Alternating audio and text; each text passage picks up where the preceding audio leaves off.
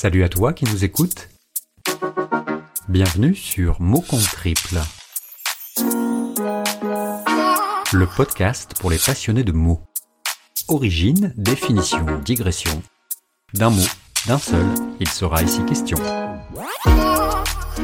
Le mot d'aujourd'hui sera perlimpinpin. Perlimpinpin est un nom masculin.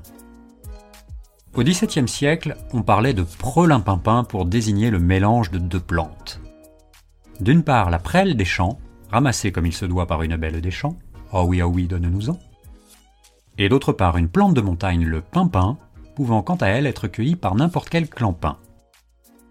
Du mélange de ces deux espèces aux vertus soi-disant médicinales naquit ainsi la formule de prolimpinpin aux propriétés pour le moins bancales. Rebaptisé perlimpinpin au fur et à mesure du temps, la formule fit le bonheur de moult bonimenteurs et autres charlatans. Ce mélange censé être un miracle n'était en fait qu'une gigantesque arnaque. Ce nom abracadabrantesque n'a donc rien à voir avec ce bon vieux Merlin l'Enchanteur, ni même un héros aux origines plus récentes comme notre jeune Harry Potter. Impossible de traiter Perlimpinpin sans évoquer la poudre. Je ne parle pas ici du célèbre podcast de ma brillante consoeur Lorraine Bastide, où chacune de ses invités doit répondre à cette rituelle question en fin d'émission. Qu'est-ce que ça évoque pour vous la poudre? Bah tiens, perlimpinpin. Eh bien moi, dans mon compte triple, je retourne cette interrogation. Ça évoque quoi chez vous, perlimpinpin? La poudre, évidemment.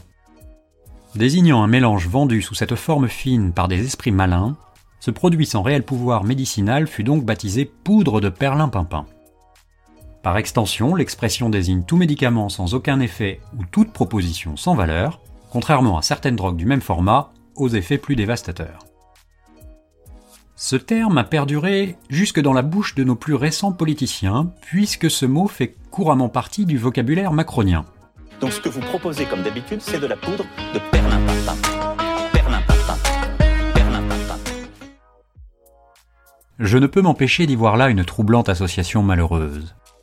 Car il est un fait acquis depuis la fin des Trente Glorieuses que de tous bords qu'ils soient, nos chers pimpins les politiciens, à part enfiler des perles et jouer avec les Français au plus malin, n'ont guère été, depuis tout ce temps, plus efficaces qu'une poudre de perlimpinpin.